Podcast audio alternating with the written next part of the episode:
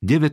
kapitola Nenaplnené očakávania Ježišova smrť priniesla učeníkom bolestné rozčarovanie, ale i novú nádej. Podobnú skúsenosť prežili aj stúpenci adventného hnutia, keď sa nenaplnilo ich očakávanie druhého Ježišovho príchodu. Boh vo všetkých dobách, v každom veľkom reformačnom či náboženskom hnutí koná svoje pozemské dielo až nápadne rovnako – s ľuďmi vždy zaobchádza podľa rovnakých zásad. Súčasné významné hnutia majú teda svoju obdobu v minulosti. To, čo cirkev prežívala v dávnej minulosti, je vzácným poučením pre dnešok. Z písma je nad každú pochybnosť zrejmé, že Boh prostredníctvom Ducha Svetého usmerňuje svojich služobníkov na zemi tak, aby cez veľké náboženské hnutia šírili na zemi dielo spásy. Ľudia sú nástrojmi v Božích rukách, aby uskutočňovali zámery Božej milosti a milosrdenstva. Každému je zverená úloha. Boh dáva každému toľko svetla, koľko vo svojej dobe potrebuje, aby mohol splniť poslanie, ktorému bolo určené. Nikto z ľudí nikdy úplne nepochopil veľký plán spásy ľudstva ani dokonale nepoznal Boží zámer, ktorý sa mal v jeho dobe uskutočniť. Ľudia celkom nerozumejú tomu, čo Boh chce dosiahnuť poslaním, ktoré im zveril. Nechápu celý dosah posolstva, ktoré v jeho mene hlásajú. Či vystihneš Božiu podstatu a vystihneš dokonalosť Všemohúceho? Lebo moje myšlienky nie sú vaše myšlienky a vaše cesty nie sú moje cesty, znie výrok hospodina, ale ako nebesá prevyšujú zem, tak moje cesty prevyšujú vaše cesty a moje myšlienky vaše myšlienky. Ja som Boh a niet iného. Som Boh a mne rovného niet. Ja od počiatku zvestujem budúce veci a odpradávna to, čo sa ešte nestalo. Ani proroci mimoriadne osvietení Duchom Svetým nepostrehli úplný dosah zjavení, ktoré dostali. Ich význam sa mal Božiemu ľudu vyjavovať v priebehu vekov podľa toho, do akej miery bude ľuďom potrebné poučenie, ktoré obsahujú. Keď Peter písal o spasení, ktoré ľuďom zjavuje Evangelium, povedal Toto spasenie úporne hľadali a neúnavne skúmali proroci, ktorí prorokovali o milosti pre vás. Skúmali, na ktorý a za aký čas oznamoval Kristov duch, ktorý v nich prebýva, Kristové utrpenia a po nich nasledujúcu slávu. Im bolo zjavené, že nie sebe, ale vám tým poslúžili. Aj keď proroci nemohli úplne pochopiť Božie zjavenia, s celou vážnosťou sa snažili porozumieť tomu, čo im Boh chcel nimi vo svojej milosti oznámiť.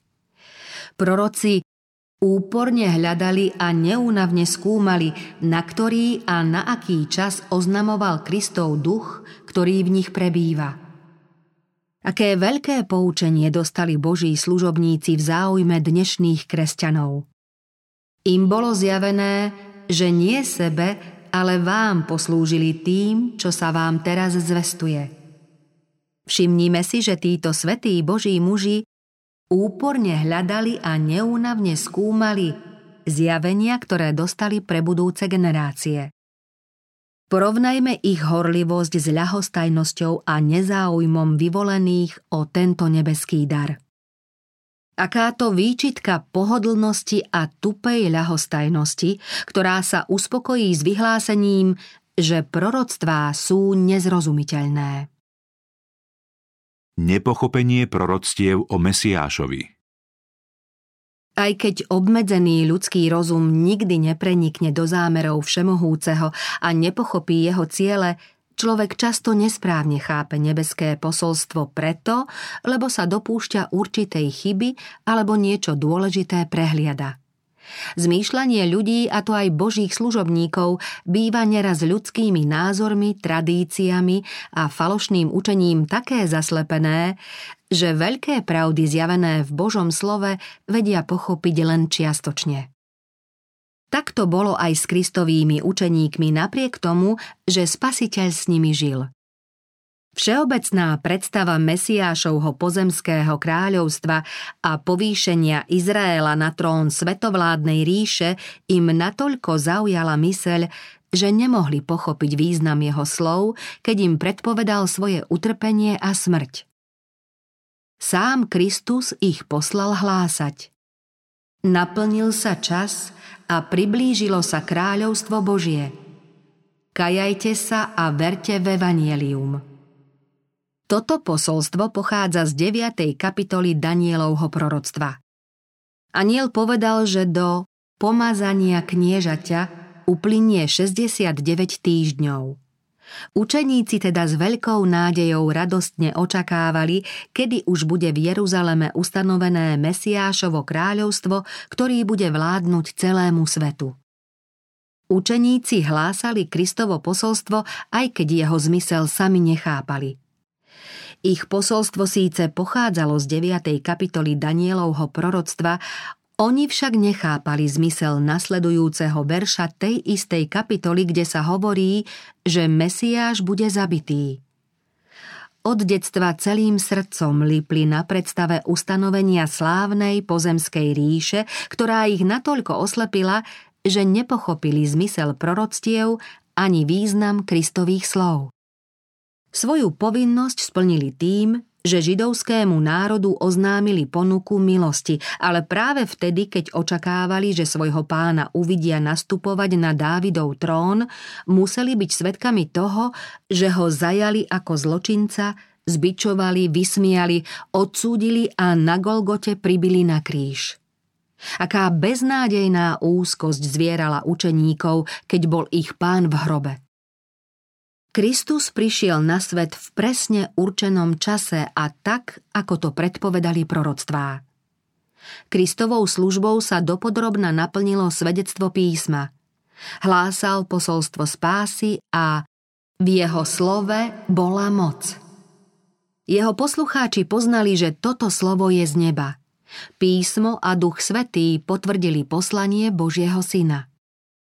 Aj keď učeníci milovali svojho pána rovnako oddane, predsa ich sužovali pochybnosti a neistota. Úzkosť ich natoľko zvierala, že na to, čo im Kristus o svojom utrpení a smrti povedal, celkom zabudli. Keby bol Ježiš z Nazareta pravý Mesiáš, mohol by ich znepokojovať toľký žiaľ a sklamanie? Táto otázka ich mučila v beznádejných hodinách onej soboty medzi jeho smrťou a vzkriesením, kým spasiteľ odpočíval v hrobe.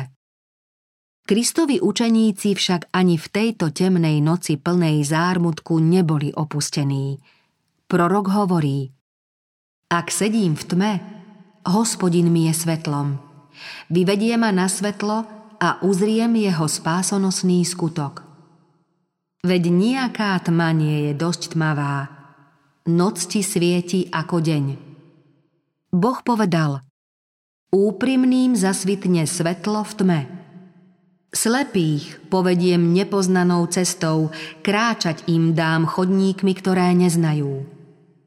Na svetlo zmením tmu pred nimi a hrobľavinu na rovinu. Toto sú veci, ktoré urobím a nenechám ich len tak kráľovstvo milosti a kráľovstvo slávy.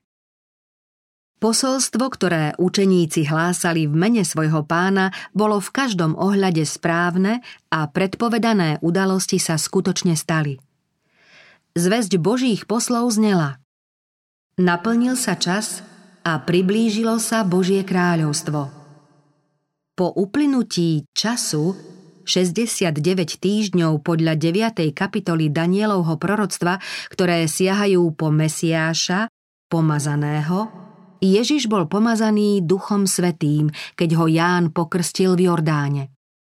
Božie kráľovstvo, ktoré sa priblížilo, bolo ustanovené Kristovou smrťou. Toto kráľovstvo však nebolo pozemskou ríšou, ako sa to všeobecne učilo a verilo. Nebude ním ani to budúce, väčné kráľovstvo, ktoré bude ustanovené, keď Kráľovstvo a moc i veľkosť kráľovstva pod celým nebom budú odovzdané ľudu svetých Najvyššieho, v ktorom všetky mocnárstva im musia slúžiť a byť poddané. V písme výraz Božie kráľovstvo znamená ako kráľovstvo milosti, tak aj kráľovstvo slávy – O kráľovstve milosti píše Pavol v liste Židom, kde poukazuje na Krista láskyplného obhajcu, ktorý spolucíti s našimi slabosťami a pokračuje Pristupujme teda s dôverou k trónu milosti, aby sme dostali milosrdenstvo a našli milosť a pomoc v pravý čas. Trón milosti predstavuje kráľovstvo milosti, lebo existencia trónu predpokladá existenciu kráľovstva. Aj Kristus v mnohých svojich podobenstvách používa výraz nebeské kráľovstvo na označenie pôsobenia Božej milosti na ľudské srdce. Podobne trón slávy predstavuje kráľovstvo slávy. O tomto kráľovstve spasiteľ hovorí – keď príde syn človeka vo svojej sláve a s ním všetci anieli, zasadne na trón svojej slávy. Zhromaždia sa pred neho všetky národy. Toto budúce kráľovstvo nebude ustanovené pred druhým príchodom Ježiša Krista. Kráľovstvo milosti bolo zriadené hneď po páde prvých ľudí do hriechu, keď bol pripravený plán vykúpenia hriešného ľudstva – tento plán existoval hneď od začiatku ako Boží zámer a prísľub. Ľudia sa však už vtedy mohli vierou stať jeho občanmi. V skutočnosti však toto kráľovstvo nastolila len Kristova smrť. Spasiteľ za svojej pozemskej služby mohol unavený ľudskou tvrdošínosťou a nevďačnosťou odmietnúť smrť na Golgote. V Gecemanskej záhrade sa pohár horkosti v jeho ruke chvel – aj vtedy mohol zotrieť z tváre krvavý pot a nechať hriešne ľudstvo zahynúť v neprávostiach. V tom prípade by však už vykúpenie padlého ľudstva nebolo možné.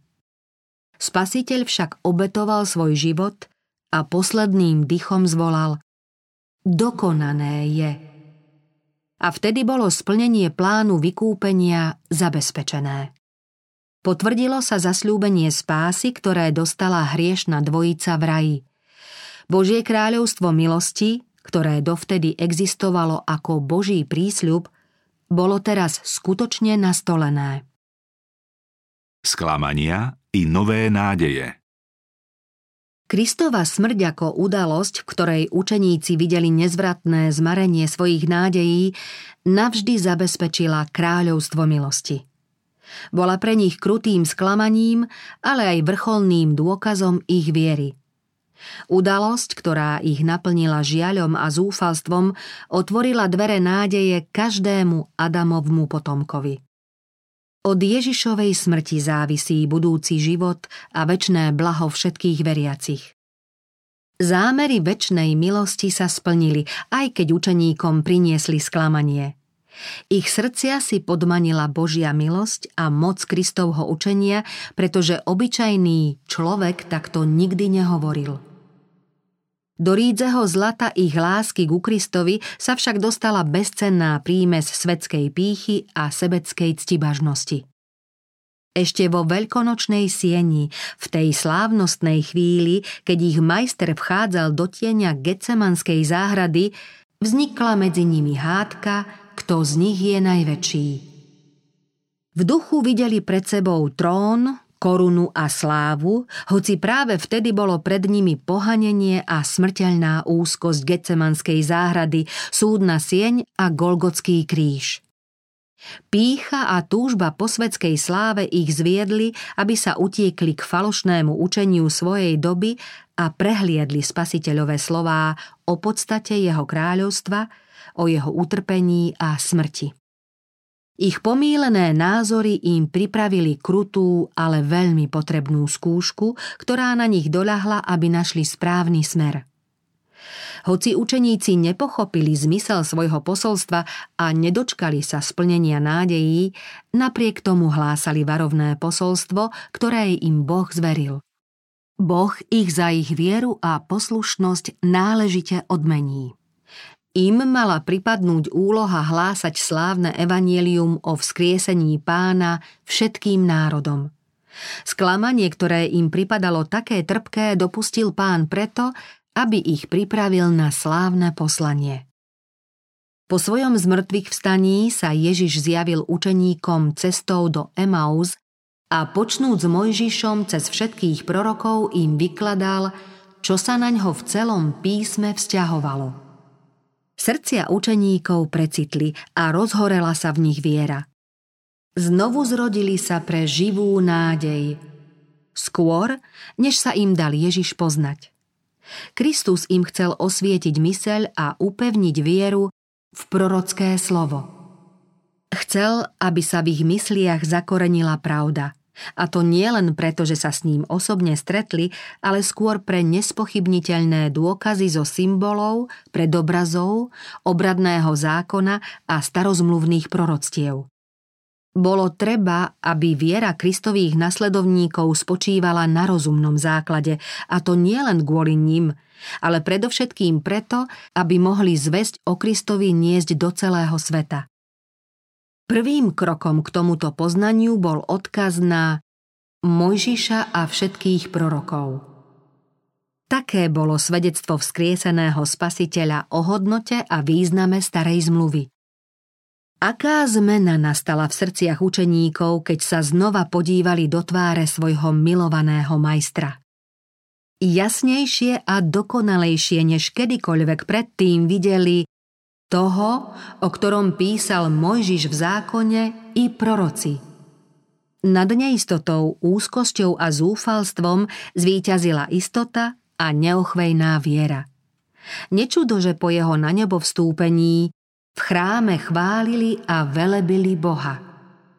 Tí, čo vedeli len o spasiteľovej potupnej smrti, očakávali, že v tvári učeníkov bude len výraz žiaľu, bezradnosti a porážky, no namiesto toho videli radosť a víťazstvo. Takto boli učeníci pripravení na dielo, ktoré ich čakalo – prešli tou najťažšou skúškou a boli svetkami toho, ako víťazne sa Božie slovo naplnilo, hoci podľa ľudského úsudku bolo všetko stratené.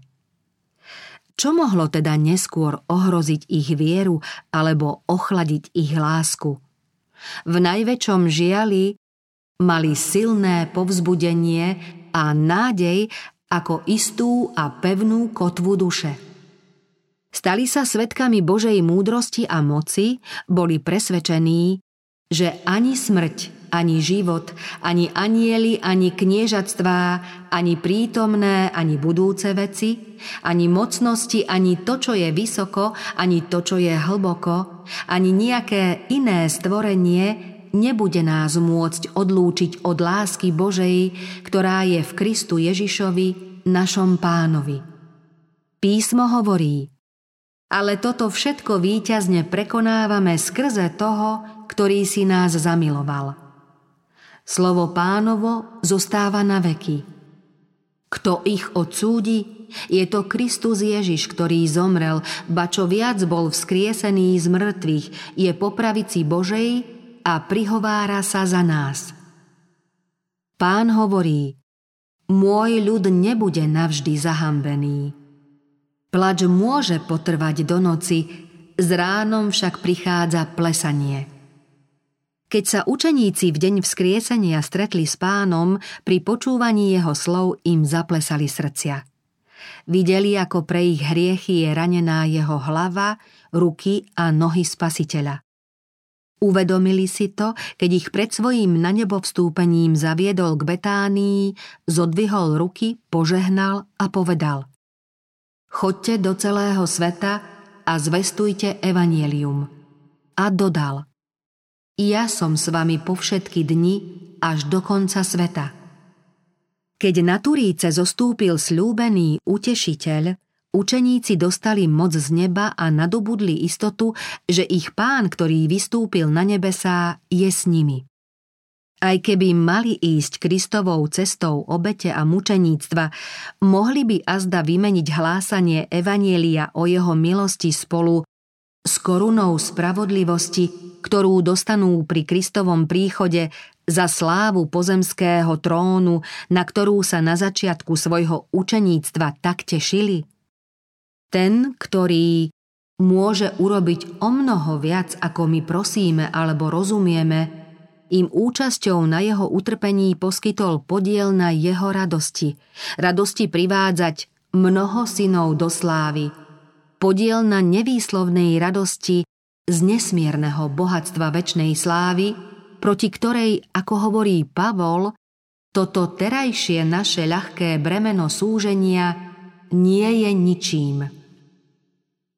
Skúsenosť prvých adventistov Skúsenosti učeníkov, ktorí šírili evanielium o kráľovstve, po prvom Kristovom príchode sa podobajú skúsenostiam tých, ktorí hlásali posolstvo o jeho druhom príchode. Tak ako učeníci, aj zvestovatelia druhého príchodu vyšli do sveta a oznamovali. Naplnil sa čas a priblížilo sa kráľovstvo Božie – William Miller a jeho stúpenci učili, že najdlhšie a posledné prorocké obdobie, o ktorom je v písme zmienka, sa čoskoro skončí. Blíži sa súd a onedlho bude ustanovené väčné kráľovstvo. Kázanie učeníkov sa opieralo o časový údaj 70 týždňov z 9. kapitoly Danielovho proroctva.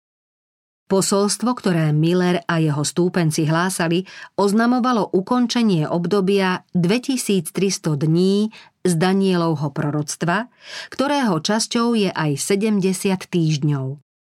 Posolstvo učeníkov i posolstvo, ktoré Miller hlásal, sa zakladajú na splnení rôznych častí toho istého veľkého prorockého obdobia. Podobne ako učeníci, ani Miller a jeho spolupracovníci nepochopili celý význam hlásaného posolstva. Bludy, ktoré tak dlho pretrvávali v cirkvi, im nedovolili dospieť k správnemu výkladu dôležitého bodu v proroctve. Napriek tomu, že hlásali posolstvo, ktoré im Boh pre svet zveril, dožili sa sklamania, pretože nesprávne pochopili jeho význam.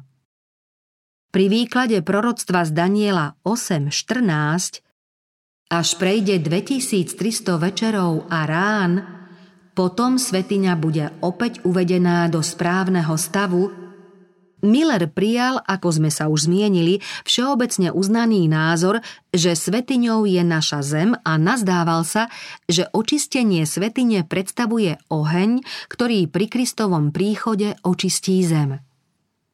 Keď dospel k názoru, že koniec obdobia 2300 dní možno presne určiť, myslel si, že ide o čas druhého príchodu.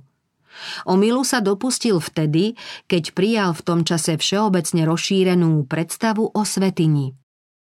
V obradnom systéme, ktorý bol predobrazom Kristovej obete a kňastva, bolo očisťovanie svetine záverečnou službou. Konali ju veľkňaz podľa ročného bohoslužobného kalendára a ako záverečný akt procesu zmierenia, odstránenie hriechov z Izraela. Bol to predobraz záverečného diela nášho veľkňaza v nebeskej službe, ktorým sa z nebeských záznamov odstraňujú alebo vymazávajú hriechy Božieho ľudu. Táto služba mala dve časti – Prieskum, vyšetrujúci súd, ktorý prebieha bezprostredne pred Kristovým príchodom na nebeských oblakoch s mocou a veľkou slávou. Pri Kristovom príchode bude už totiž o každom človekovi rozhodnuté. Ježiš povedal Moja odplata príde so mnou, aby som odplatil každému podľa jeho skutkov. Práve tento vyšetrujúci súd sa uskutoční pred druhým príchodom Krista, ako o tom hovorí posolstvo prvého aniela zo zjavenia 14.7. Bojte sa Boha a vzdajte mu slávu, lebo prišla hodina jeho súdu. Tí, čo zvestovali túto výstrahu, oznamovali pravé posolstvo v pravý čas. Podobne ako učeníci hlásali Naplnil sa čas a priblížilo sa Božie kráľovstvo, pričom vychádzali z 9. kapitoly Danielovho proroctva. Nepostrehli však, že proroctvo predpovedá Mesiášovú smrť. Aj Miller a jeho nasledovníci oznamovali posolstvo založené na Danielovom proroctve z kapitoly 8.14 a na zjavení 14.7, no pritom si neuvedomili, že v 14. kapitole zjavenia je ešte ďalšie posolstvo, ktoré treba oznámiť svetu pred pánovým príchodom. Tak ako sa učeníci zmýlili v otázke ustanovenia kráľovstva po uplynutí 70 týždňov, podobne sa zmýlili adventní veriaci, keď nepochopili, aká udalosť sa mala stať na konci obdobia 2300 prorockých dní. V oboch prípadoch zatemnili rozum všeobecne prijímané názory, lepšie povedané lipnutie na nich, takže ich myseľ nebola pravde plne otvorená. Učeníci aj adventní veriaci splnili úlohu a hlásali Božie posolstvo, ktoré im pán zveril, ale v oboch prípadoch prišlo sklamanie, lebo zverené posolstvo nesprávne pochopili. Boh však aj napriek tomu uskutočnil svoj milostivý zámer a dovolil šíriť varovnú zväzť o prichádzajúcom súde – Veľký deň sa priblížil a pán vo svojej prozreteľnosti vyskúšal ľudí tým, že im dal oznámiť určitý čas, aby sa zjavilo, čo je v ich srdciach. Posolstvo malo preveriť a očistiť cirkev. Malo sa ukázať, či členovia cirkvy milujú svet alebo Krista. Vyznávali, že milujú spasiteľa, ale teraz mali svoju lásku dokázať – boli ochotní zrieť sa svetských nádejí a túžob a radostne privítať druhý príchod svojho pána? Posolstvo im malo pomôcť poznať ich skutočný duchovný stav. Dostali ho z milosti a malo ich zobudiť, aby pokorne a kajúcne hľadali pána. Sklamanie má aj svoje svetlé stránky. Aj sklamanie v dôsledku nesprávneho chápania posolstva im malo priniesť úžitok. Preverilo pohnútky tých, čo tvrdili, že varovné posolstvo prijali. Zrieknú sa po sklamaní všetkého, čo prežili a prestanú veriť Božiemu slovu, alebo sa budú pokorne snažiť poznať, v čom sa dopustili chýb a čo zo zmyslu proroctva nepochopili – Koľký sa rozhodli len zo strachu, z náhleho popudu alebo vzrušenia. Koľký boli maloverní, ba neveriaci. Mnohí tvrdili, že sa tešia na pánov príchod. Zrieknú sa však toho, čo mu uverili, keď sa ocitnú v paľbe posmechu a výčitiek zo strany sveta a budú sklamaní z toho, že pán neprišiel? Zavrhnú pravdu jasných svedectiev Božieho slova preto, že i hneď nepochopia pánové zámery? Táto skúška mala odhaliť stálosť tých, ktorí úprimnou vierou poslúchli to, čo mu uverili ako učeniu Božieho slova a Ducha Svetého. Len podobná skúška môže potvrdiť, aké nebezpečné je spoliehať sa na názory a výklady ľudí a neopierať sa o biblický výklad. Úprimných veriacich viedlo sklamanie a zármutok ako následok ich vlastného omylu k žiaducej náprave. Začali dôkladnejšie skúmať proroctvá, prenikať hĺbšie do základov svojej viery a odmietať to, čo sa nezakladá na biblickej pravde, aj keď to kresťanský svet všeobecne uznáva. To, čo sa týmto veriacim, podobne ako prvým učeníkom, zdalo v hodine skúšky ťažko pochopiteľné, neskôr sa objasnilo. Keď potom videli, ako to pán ukončil, pochopili, že sa pri nich spolahlivo splnil Boží milostivý zámer napriek skúške, ktorú pre svoj omyl podstúpili. Z vlastnej skúsenosti poznali, že pán je milosrdný a ľútostivý, a že všetky jeho cesty sú milosť a vernosť pre tých, čo zachovávajú jeho zmluvu a svedectvá.